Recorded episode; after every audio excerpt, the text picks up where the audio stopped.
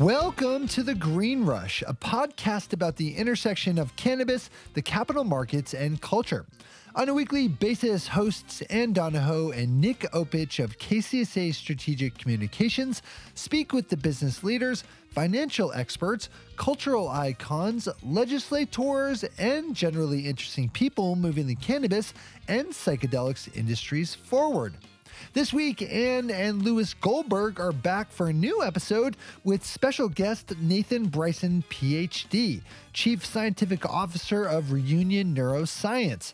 Nathan joins us this week to discuss how he made his way to Reunion, the company's unique serotonergic psychedelic compound that's situated between psilocybin and DMT and designed to treat postpartum depression, the goals of the neuroscience company, and what he finds most intriguing about the discovery, creation, and pathway to bringing novel compounds to market. If you are interested in learning more about Reunion or following the company's research and development progress, visit the links in our show notes. Also, be sure to follow Nathan and Reunion on LinkedIn and Twitter. So sit back and enjoy our conversation with Nathan Bryson of Reunion Neuroscience.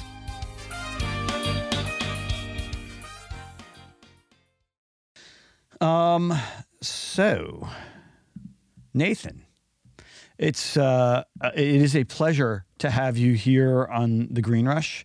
Um, you know, Anne and I and Nick and everybody who has hosted or co-hosted this have talked to hundreds and hundreds of people in the cannabis space and in the psychedelic space. You're relatively unique in that you are um, a scientist and a chemist who actually is making the drugs that uh, that we are all hoping can help cure many of the CNS disorders that people are dealing with. Um, and your your your uh, your role at Reunion um, is pretty interesting. This isn't your first rodeo um, in drug development. What is it about working with novel compounds generally that attracts you? Well, hello, all of you, and glad to be here. Appreciate being uh, on the show. Um, you know, I, I, I've, as a chemist, I can sort of see molecules in my head. If you, if you, I try to tell people, think back to Tinker Toys. I don't know if anybody even remembers those, the sticks and the and the wheels with the holes in them. In, in my head, I sort of imagine things 3D in that way. Um, maybe like a mechanic imagines a car for Formula One, right? I, and so that kind of whole conceptual business makes sense to me. And I can fit it in with not just chemistry, but um, formulation, indication, and company within a corporate strategy. So I, you know, I don't, I don't consider myself much of a chemist anymore these days because um, I probably spend 20% of my time asking chemists to build molecules for me that I design and then step back and figure out how to place them within a framework of a corporate structure that's trying to develop a molecule. And so it's sort of that what I like about this and what attracts me, especially even into reunion, was that ability to come in at an early stage and build um, really build a program around a molecule with a concept in mind that we want you know something that's patentable that can go a long ways that can get to you know a, a pharma partner but also have differentiation as differentiable aspects of it that might make it more interesting to everybody else. So it's not just the chemistry that excites me. It's it's sort of the whole project building where I've done this, you know, as you said, not my first rodeo. Done it three or four times in three or four different companies. I built a sublingual apomorphine that's now on the market in the U.S. Uh, I got a nasal testosterone approved in in the U.S. and Canada. So you know, it's it's always it's it's a combination of things: uh, creation, novel molecules, trying to solve problems. Uh, you know, Nathan. Before we kind of dig further, can you just give our listeners the the the thirty thousand foot overview of of what is Reunion and what are you guys trying to accomplish? Yeah. Um, so Reunion is a company that was, um, I'm going to say, started in the shadow of Field Trip Health about three years ago.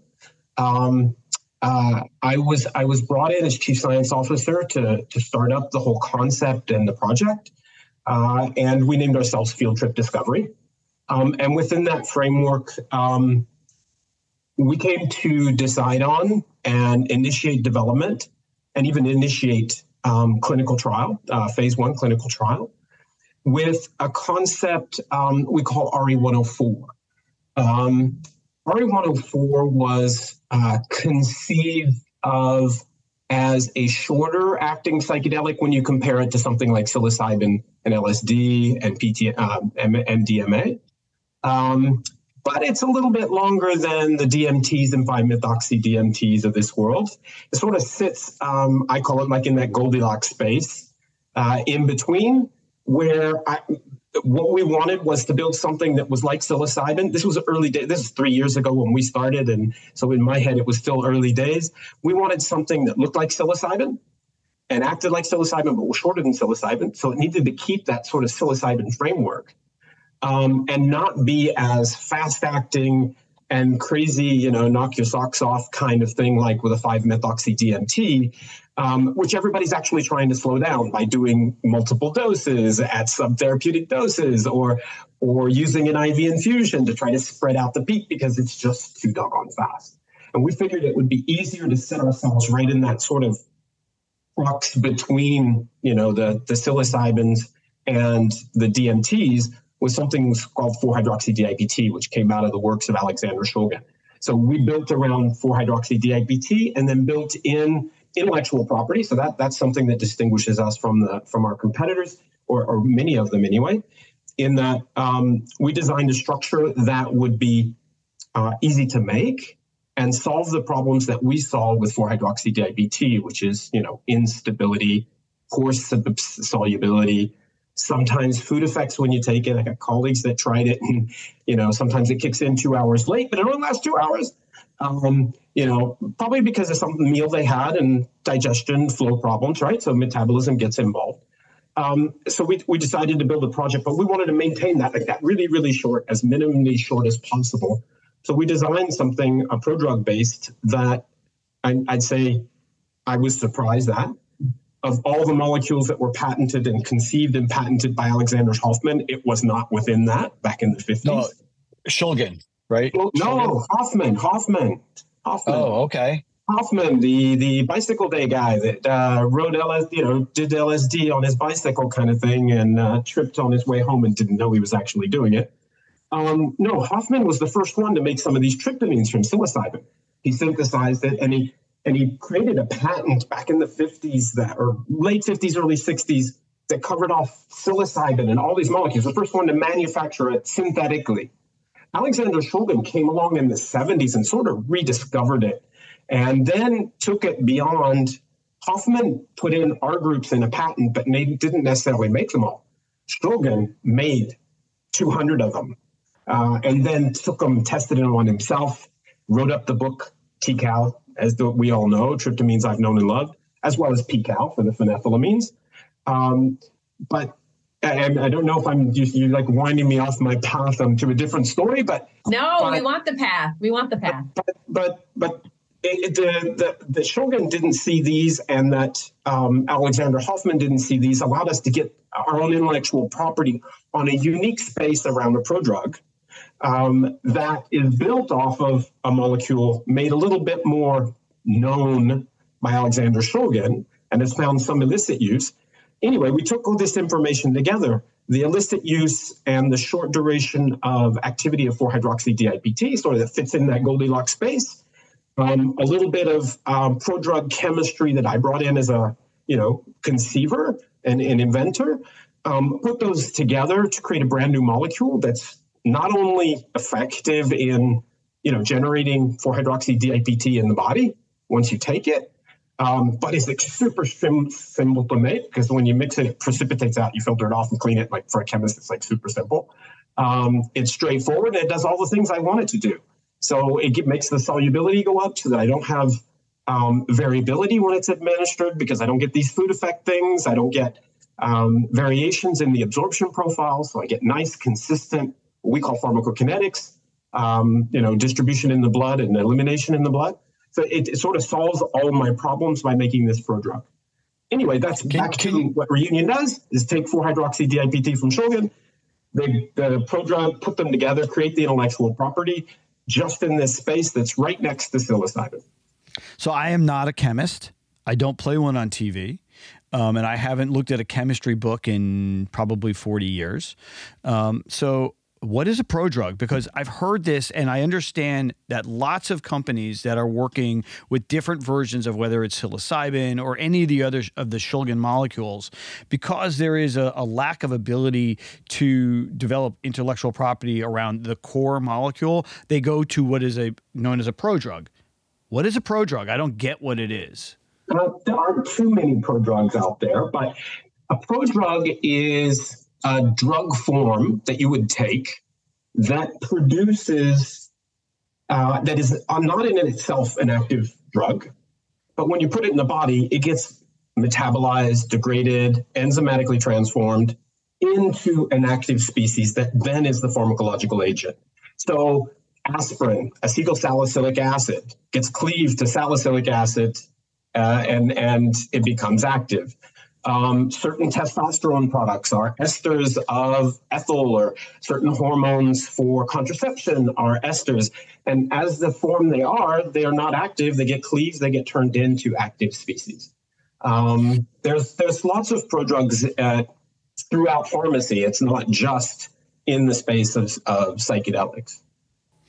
and using this structure where you are slightly tweaking um, an active compound and, and making it inactive so that it then becomes active when it is metabolized in the body is a traditional way of converting or, or developing intellectual property around something that is challenging to create IP around. Is that right?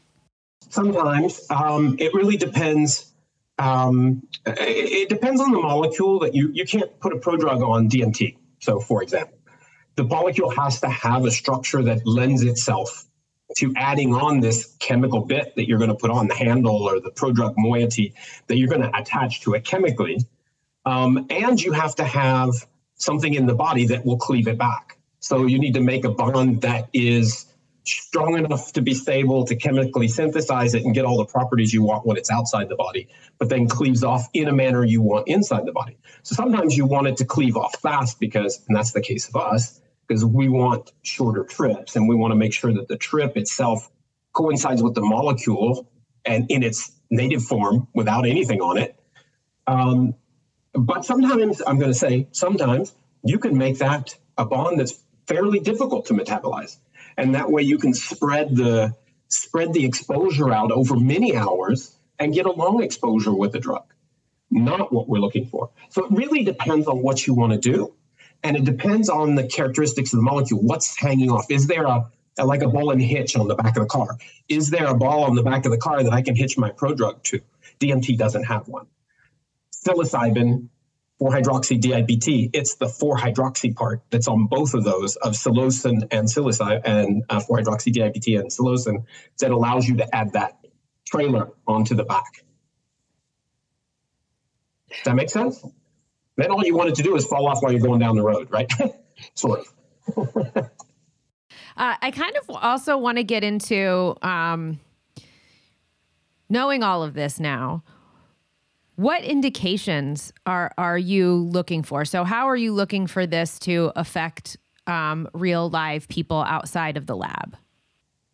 Yeah, I think we're, we're talking now about its its potential marketability. Uh, so when th- we're looking at placing the molecule to treat postpartum depression. Now, this is a bit of a deviation from what everybody else is doing right now. Uh, you know, treatment resistant depression uh, as their primary indication is the biggest one. And why? Uh, because, you know, the dollar signs on that are huge. Uh, the number of patients that could potentially be treated is huge. The need is huge, right? So whether it's a, a pure BD play or whether it's a accessibility and patient need, you know, kind of thing, it's a big market, right? But it's also crowded. It's also what I call it. so you have to step through SSRIs. It becomes if you want to do it as a as a as a treatment resistant depression, you're going to have to deal with patients who have gone through multiple treatments who are often refractory to treatment. It's like it, it's been ingrained, the depression has been so ingrained over years because they haven't found a solution that you're going to have to try to get them unstuck from something that's really, really hard stuff. We felt that there are good, there's a good reason to try a different approach to depression. Um, and postpartum depression is a major need. There's only one drug out there that's marketed for the indication, and it is really not the greatest of medications. Um, but it's good that it's there. Mothers need help. Um, but also, the, it's a it's a smaller population. There's some corporate reasons. It's a smaller population. Clinical trials are shorter, easier to do, smaller um, because it's a non-chronic indication. Yeah, as I said, it, it can be a shorter trial. So it becomes a more, I'm going to say, cost-efficient pathway to proof of concept in depression without treat without having to treat a treatment refractory patient. This is often a first depression for a, a woman. It not always, but it's not necessarily there's a treatment resistant refractory uh, depression behind it. Uh, it's often a, a, mild depression, or a, not that the PPD is mild, but if there was a prior depression, it's often mild. And then it manifests itself at postpartum, and then you can treat it. So it becomes a pathway for us eventually to step toward treatment resistant depression, but in a more cost efficient and time efficient manner. Um, but still be in a market where there's a ton of need. And I think that a product can really have some really significant benefits. The benefits being things like it's out of, if it's a really fast trip, it's out of the body fast. Mothers can maybe get back to breastfeeding very early. I think that's our biggest our biggest hope for a win. Um, uh, compared to the current marketed product, which is a 60 hour infusion, and you have to usually wait another, yeah, 60 hour infusion. Uh, you have to wait. Every new mother as, has time for that. No, no, and, and, and nor do they want to be separated from their babies. Right. Nor, the, nor do they want other people to know that they're separated. There's there's definitely stigma um, associated with mental health, but start thinking about now you don't even want your baby. You're going off for three days. You don't want your baby. Kind of feeling that goes through their mind. It's it's not easy for them to do that separation. And so there's, there's lots of good reasons for this molecule. This opens up a, a whole wide range of questions. Um, you know, one of them is you know 4 hydroxy does have a mystical component to it. But there are a lot of companies out there that are, you know, looking at creating um, drugs that have a psychoplastogenetic effect on the brain um, that does not have a mystical component. Where do, where does reunion and where do you fall on thinking like do we need a mystical or can we just you know repave the brain and allow it to carve new pathways it's it's uh, it's a question that's heatedly debated. I agree with you. Um, I would say that because patients can be treated with SSRIs, you don't need a psychedelic experience, and and they this follows from a fairly serotonergic mechanism. I believe the psychedelic experience forces patients and therapists in the same room at the same time and accelerates sort of this introspective component and probably also liberates the tongue a bit. I think if you start talking while under the influence, you say things, and I think actually expressing deep seated trauma can sometimes be the first step to solving the trauma. So, as an accelerant, the psychedelic experience, I think, is really important. But I think the underlying pharmacology is not too different. SSRIs produce um, neuroplasticity. You take a pill, you go right back to work. It's like uh, all I want is a pill and I'm done. And I think that not taking time for oneself and trying to fix the root of the problem is the hard part. And the accelerant is the psychedelic experience. Now, it accelerates the biology to neuroplasticity, it accelerates the whole solution, but it also accelerates the, the talk therapy component of it, which I think is, is also consequential do I think that so so in, in our choice, let's just I'll go back to reunion. In our choice, we consciously wanted a psychedelic that was um, a product that was psychedelic. We wanted to be close to psilocybin. For the first product out the gate, we wanted it as a sort of low risk approach, low hanging fruit. Stay as close to what's proven to work, which is psilocybin, right? Stay close to that. But in the background, we are doing research on non psychedelic, you know, serotonergic psychoplastogens, if you want. Um, we're working on psychoplastogens that don't trigger the serotonin 2B, which has some cardiovascular implications, which we may not talk about today, but um, you know that that could be important down the line to differentiate products uh, that to make a product more marketable in the future, and maybe even make it safer to use. Um, especially if it's non-psychoactive, then maybe you could be thinking about taking it home, using it chronically, no cardiovascular liability. It gets closer to the SSRI take-home pill, which takes away the psychoactivity where, where we started this whole conversation. So you hear my my my feeling is that, that the, the trip actually is important um, in accelerating, but it's not the only thing. I think it's there's a there's there is personal work to do. The pill can do some. It can start the biology, but then it can't do everything if you don't you don't have some of these other components, one way or the other. I think yeah, I think that's a huge misconception that um, you know people are just you know especially upon FDA approval spray people with these with these drugs and just send them off, um, not realizing really how important that therapy is. Um, you know, it, we're talking about you know things like SSRIs, um, Zoloft, Paxil, Prozac, all of those um, those class of drugs. Um, do you think that that big pharma has stayed away from developing new drugs um, because quite frankly they're making a ton of money and they don't want to they don't want to create something that may be um, used much less so not a daily dose of your SSRI. Um, you know, if you can if you can create, you know, uh, a system where you know one to two to three to five to ten treatments, um, and and you're you're treated, you're cured, or you're you know at a place where you can like function in society do you think there's a there, that that this is the reason why we're so stuck with these this class of drugs? If the point is is is why isn't big pharma jumping into the psychedelic race? if that if that's sort of part of the question, yeah. Um, let me let me get there. I I do think that uh, big pharma has. Um, uh, they do have the products out there. There's a lot of generics. It's very competitive. So it's it's a it's a crowded space they probably have um, work to do in other domains uh, where they might have less subjective measures for gaining approval. So, like you know, like insulin and weight loss, where you can actually measure something, and rather than asking somebody, you know, their opinion. Um, and I think there's a lot of, um, I, I, don't think there's a good understanding about how these drugs are going to be delivered and how they're going to be able to gain value in the system. But I do think that if um, if these markets, if these products are successful, if MDMA comes out and is successful uh, from MAPS, big pharma is going to jump in. They're not going to want to lose that the benefits, uh, the profits that could be gained from it, or see their profits disappear from you know poor medications that are out there when they can grab up something that's interesting. So I, I do think they will get there, and I can tell you from conversations that we've had as reunion with um, uh, strategic potential strategic partners like yeah, big pharma or smaller pharma, but bigger pharma.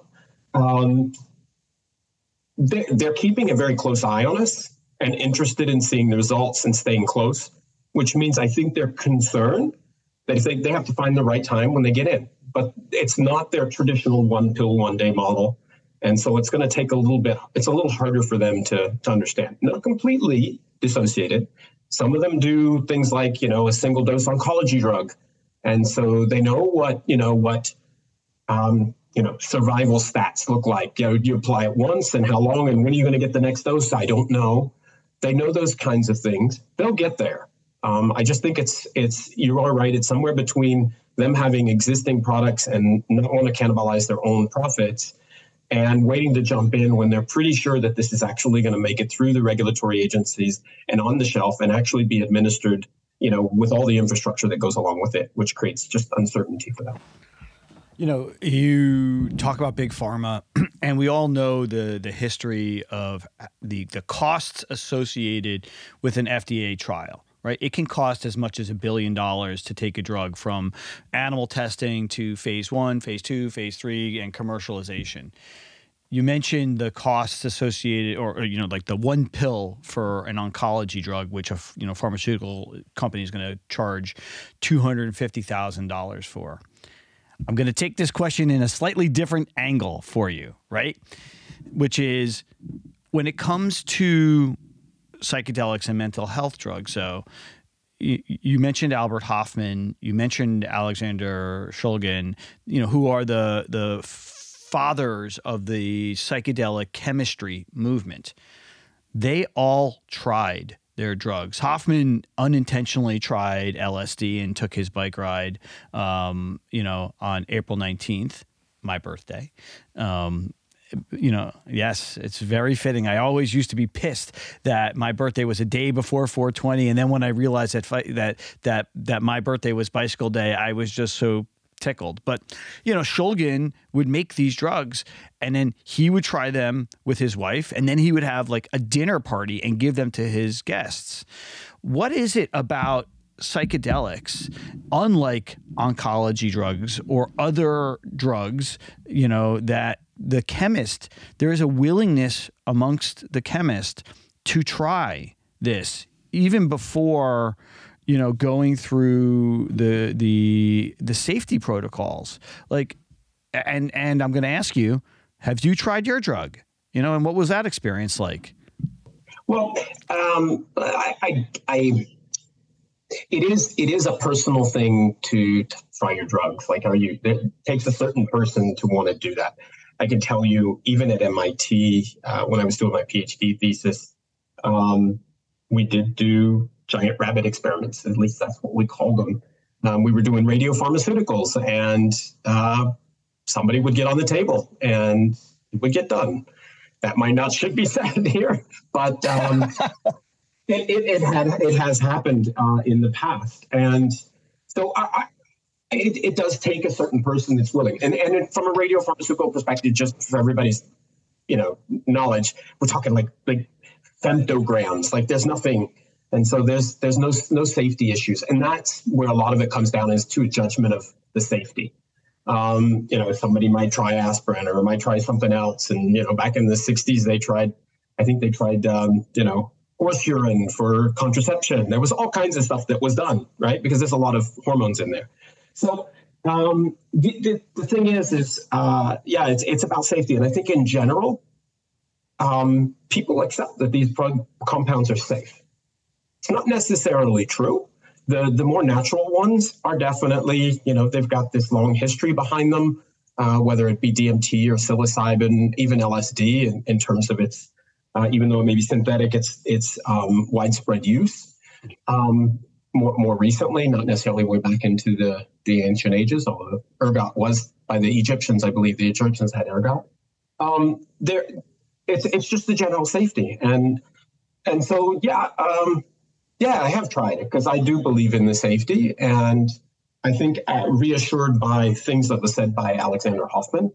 Um, I'm not, you know, your general psychonaut, not even your cannabis nut. Um, uh, I'm I've been a pretty straight laced chemist. Uh, for my 30 years as a chemist, and other than not me being the giant rabbit, somebody else uh, in in grad school, um, uh, I have I have tried it, um, and in, in in part it was, I guess maybe to just try to tell myself that this was the right compound to take into the clinic as we were really in the early stages of the company.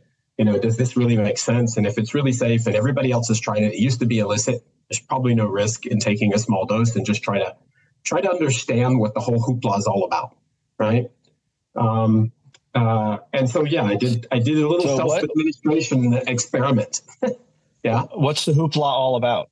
What is the hoopla? Well, for me, unfortunately, I don't think I did not see the uh, geometrical colors in the sky or God or no hands coming down. Um, but I did I did um, um, it, it sort of was a little bit on me. It was a little bit more of a pick me up than a than a sedative, if I had to put it in those uh, broad contexts.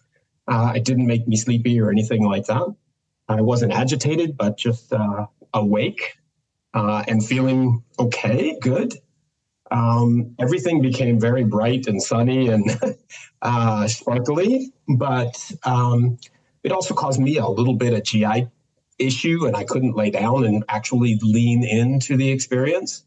Um, and uh, and so I just essentially walked around my garden and uh, enjoyed the animal life in my garden and the greenness and the sparkly dew of rain on on the leaves. And eventually, I, I found myself in the park. Uh, I wandered all the way to the park with uh, some flowers and a water jug under my arm and a small shovel when I was planting flowers in the public garden and started talking to people and that I didn't know. Um, and uh, eventually found my way home about, you know, an hour later. So, you know, I, not that I didn't know what I was doing, definitely I knew what I was doing, totally in control.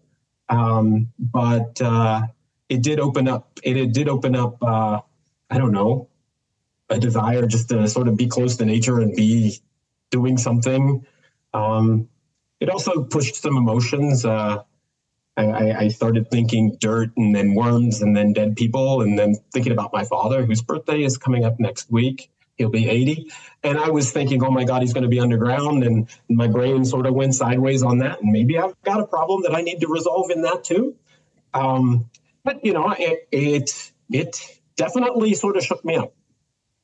I did it you know, twice. so, and you're, um, you're a man. So, uh, the fact that this is sorry the fact that and i'm sure it helped with your postpartum but the fact that you know that the there's um use for this beyond postpartum. Um, but why did you guys, uh, you know, we kind of touched on this a little, but I want to drill down as to why you guys, you know, specifically selected that indication. This field is so crowded, um, weirdly crowded. Um, and, you know, it, it is. Why PPD? I mean, is yeah, that. Well, yeah. It's a good question, and I've had it multiple times. And there are people that don't like us choosing PPD, and then there are people that think it's just like super brilliant kind of uh, concept. Um, one, you talked about super crowded. This is that is not a super crowded field, right? Um, yeah. And so sure. when we get out there to do clinical trials, we're not going to be competing with Compass to do treatment resistant patients, and they've already got clinical sites in all the major you know cities, and there's no way for us to get a decent patient because the clinical CROs have just sucked them all up, right? So that it, that competition is one aspect, but I gave all the other ones, you know, the the true need the true need for something that's in and out of the body quickly, um, the need for the company to prove itself quickly and cast cash efficiently in a study that can be smaller, faster to run, and get us the proof of concept going forward. Um, there are probably there are probably some others, but I think that's that's a, a good basis that convinced business good business development people. We had two external business development groups, one in the US, one in Canada, look at it, and they both came back and went, holy shit, this is a really good idea. Financially, everything else, it makes sense. Um, logically, it makes sense. Pharmacologically, it makes sense. It is depression, it is non refractory. All of the, it ticks a whole bunch of boxes, uh, in addition to um, they're having a, a, real need in the patient population. And then I'll say, I came from my past job where I was doing nasal testosterone. And what was it for, in addition to men who had low testosterone? Was also for the administration of testosterone for women for female sexual dysfunction. And so I worked in that space for almost six years, uh, finished up a phase two trial, started programming a phase three trial, know tons of KOLs um, in the space. And I approached them with the idea early on in the development of uh, the choice and selection of the molecules, but also, as I said, from the company, we had to build out where we're going to go with this, thinking about that all at the very onset to convince the board and everybody else to give me money to do this work. And I pulled in my KOLs, a couple of my KOLs in female sexual dysfunction who also do reproductive health for women in postpartum depression. And they were like, wow, this is the greatest idea. This could work. It would help people are already starting to think about ketamine for postpartum depression. So why not the psychedelics? That's sort of the pathway the TRD went down. So it all of a sudden it sort of crystallized as something that met a lot of checked off a lot of box, met a lot of our criteria for a corporate decision to pay, take that pathway. Again, it is not the only indication we're going to do because we have an intellectual property that allows us to do as much as we want with this molecule. We're not going to be siloed into one particular indication. Um, and I fully expect us to do TRD and other things. We're thinking about end of life uh, distress. We're thinking about, um, you know, anxiety in general. Uh, so I think that those are the kind of add ons that we can do as we get that first proof of concept that'll allow us get to the next step. Each time in this, you know, the, the biggest thing is to get to a milestone, be able to pay for it, be able to survive long enough to finance for the next one. If you're doing seven projects and seven indications all at the same time with the same money, you may never get to an endpoint that's financeable on any one of them. You may run out of cash. So we really, really, uh, at the very onset, the beginning of this company, was focus, focus, focus um, get to that proof of concept, then worry about building a pipeline. So, what is the data saying? Like, where are you in the the the, the trial tango, and what is the data telling you? Pretty much what we thought it would tell us when we designed the molecule. Lucky for us, um, it is looks like psilocybin. Uh, pharmacodynamics, uh, the mystical experience, the hallucinogenicity, all that other stuff looks like psilocybin. I'm going to say at the dose of COMP360, not necessarily at the hero doses that some, you know, recreational may use it, but definitely producing a nice psychedelic experience. Um, and at that dose, a duration that's a little over three hours in duration, not much more, so about half the time of psilocybin. Um, I can say we're even reassured by the, I'm going to say the safety profile. It's very safe but the safety profile looks like like psilocybin, which again sort of says we're hitting the same pharmacological set of receptors. It's behaving like psilocybin. So we've essentially, you know, done what we said we were going to do. We pretty much did it on time. The product does what we said we're going to do. And we're just about to step into PPD, which is what we've said all along was going to be our first indication. So, in essence, I would hope that builds confidence with our investors and our investor base that we say we we're going to do what we say we're going to do, not like some switch programs in the middle. We have had a very steady progression. And the reason is the choice of the molecule 4-hydroxy-DIPT, you know, really had all the right properties for what we wanted. We just had to build in the intellectual property that made rational sense and actually creates a, a, a, a, fundamental change in the molecule that allows it to be a better drug product, which we've done, um, and then go out and execute um, in a cash efficient manner, move the project forward, you know, as far as we can, and then show that proof to get our financing. So we're going to be so full disclosure. KCSA is the public relations partner for Reunion, and you know we are recording this on May fifth. Sometime at the end of May, beginning of June, we're going to be announcing phase one um, uh, endpoint and data, um, and hopefully you guys will very rapidly move into phase two. Can you talk about what the structure of a phase two trial would look like for you guys? Um, I, I, can, in very general sense, I think it's it's in our corporate deck that you can find on our website, reunionneuro.com. Uh, on the investors page, you know, there's a there's a downloadable deck. Um, uh, currently, it looks like it's going to be uh, it is going to be in moderate to severe postpartum depression women. Uh, the study for it will be a full. I'm going to say a full fledged phase two. We're not doing a you know a two A no placebo, open label control. No, we're doing a placebo controlled, powered study that is going to give us the data at the end of the phase two that will allow us to step into phase three. And it is, uh, again, moderate to severe postpartum depression women, um, uh, uh, about 50 subjects, uh, 50 to 60 subjects. Um, powering still being worked on, but 50 to 60 subjects. Um, the study itself um, would have endpoints at one week um, and sec- keep secondary endpoints at three days to demonstrate it's a fast, rapid onset antidepressant, but also endpoints all the way out to 28 days, at least in the in the phase two, to demonstrate at least that we've knocked the symptoms down and maintained the symptoms down for a certain amount of time. Typically, if you can keep them down that long, they should extend out to 42 days, which would probably be the endpoint in phase three. Um, what else do I need to know?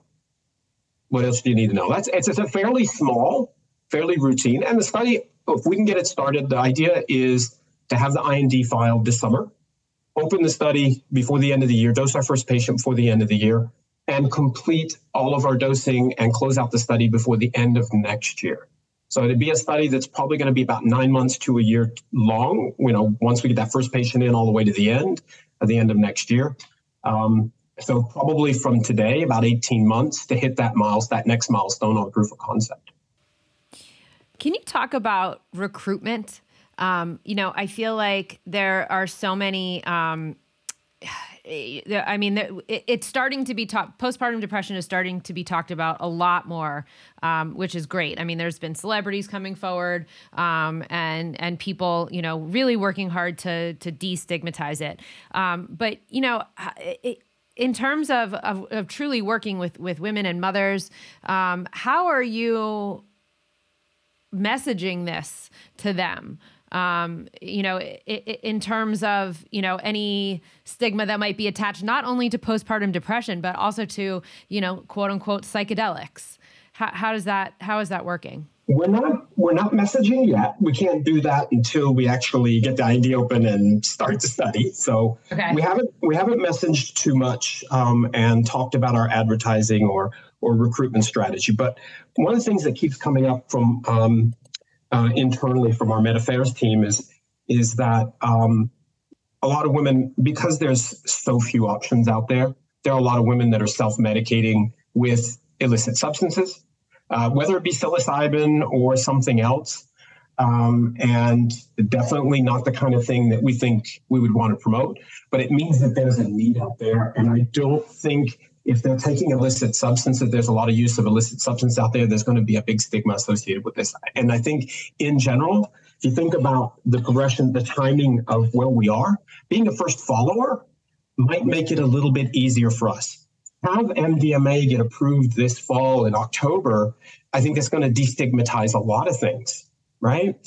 Um, and with Compass already getting a fairly positive nod from the FDA about their phase three program, again, is a is a nice um, a nice to have to to help us in that in that path. So I really don't think that uh, in the long run it's going to be difficult to recruit any more than it would be with any other medication because there's a there's a true need. You know, it, it, if there's there's other alternatives like with TRD, maybe there's multiple alternatives. You know, pe- people might not come into a study, but here I think it's going to be it's going to be unique um, and and uh, needed. So, no, I, I think it's going to be fine. Our KOLs seem to feel the same way that this is not going to be a big problem. Studies that are going on now, some initial studies that are going on uh, with ketamine are working quite fine. Um, I think part of I mean, what I've tried to do a lot with this, and and this this might go back to our early question here, uh, Lewis. It's like, do you really want to talk about you know trying psychedelics? You know, I really have wanted um, to stay as much away from treating these pharmaceuticals as psychedelics, so they can be treated as medicines and sort of destigmatize it in that frame, rather than always trying to put the label of psychedelic on it um, that has you know a long history that's negative in the medical field, right? Uh, I want it to be thought of as a pharmaceutical solution to a you know a condition and a problem. Um, and then if mothers think about it that way, then it's nothing, and it's been approved that way by the FDA. Then it's not your traditional mushroom psychedelic. It is a medicated, regulated, medicated drug that is that is for that specific condition and proven to be so. Nathan, I have one last question because you've been really generous with your time. Is there something that you've experienced working in um, at Reunion or with mental health drugs that has just shocked you? Like, what is the thing that just you went, I never expected that? What is that? Well, I, when somebody called me uh, and and it was an investor, um, investment banker that called me and said, we want you to talk to these guys because they have an idea. That's before coming into the company. The whole idea of psychedelics being used, I, would never heard of this before. Um, and um, for depression, all that. I, I, was not in the loop on MDMA. I was not in the loop on the early Compass work. Um, and uh, I was like, okay, this is just another cannabis play. It's like, you know, and and then I sat back and uh, somebody said read the book by Michael Pollan. I did. I got about halfway through it, and then I was already reading neuroscience papers, uh, whether it be Carhart Harris, uh, Tillman, Olson, Nutt, you know, Nichols, uh, and uh, I was sitting here, and Roth. Don't forget Bryan Roth. Um, I was sitting here going, "Holy crap!" To have such a disruptive change to the trajectory of depression is unbelievable. But the neuroscience is being built, and this and and and this is part of why I got into is that the science was being built now again, and it's better.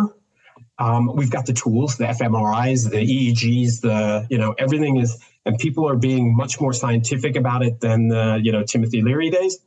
It is it is built up to the point that I truly believe this was real. Like a single dose can change things.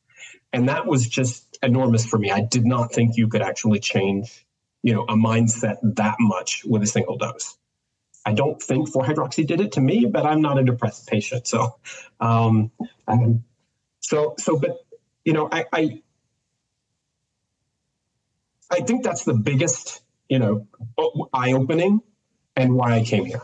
I, I, since then, I don't think anything surprises me in the in this realm. You know, somebody opens up a new indication space and it works or it doesn't work. Like uh, it, it it it it seems now to have, I think, settled down. The science for me has settled down to where I think I know what's going to happen and what's not going to happen. I don't get as surprised anymore. That is a great way to end. Thank you so much, Nathan. This has been a f- absolutely fascinating um, and fantastic conversation. Um, you are actually welcome back um, right before we start phase two, why don't we have you on and you can give us more insights into, you know, the data that we're going to be announcing on phase one, but but more importantly, you know, how the phase two trial is shaping up. Maybe we can point people to where they can register because when we start recruitment, it would be great um, to allow the listeners of the Green Rush to know where on clinicaltrials.gov to go to enroll in a, a phase two trial. Um, and just thank you, man. This was really this is awesome. Okay, well, I appreciate I appreciate it. It was fun. Thank you. Thank you, Nathan. Have a good one. Our thanks to Nathan Bryson, Chief Scientific Officer at Reunion Neuroscience. Check them out at reunionneuro.com. That's R E U N I O N E U R O.com. And as always, thanks for listening. If you want to chat with us, please find us on Twitter at the the underscore green rush or on Instagram at the green rush underscore podcast or drop us an email at greenrush at kcsa.com. We love your feedback and guest ideas. Lastly, don't forget to subscribe to the Green Rush in your favorite podcatcher. That's one take, Shay, one take.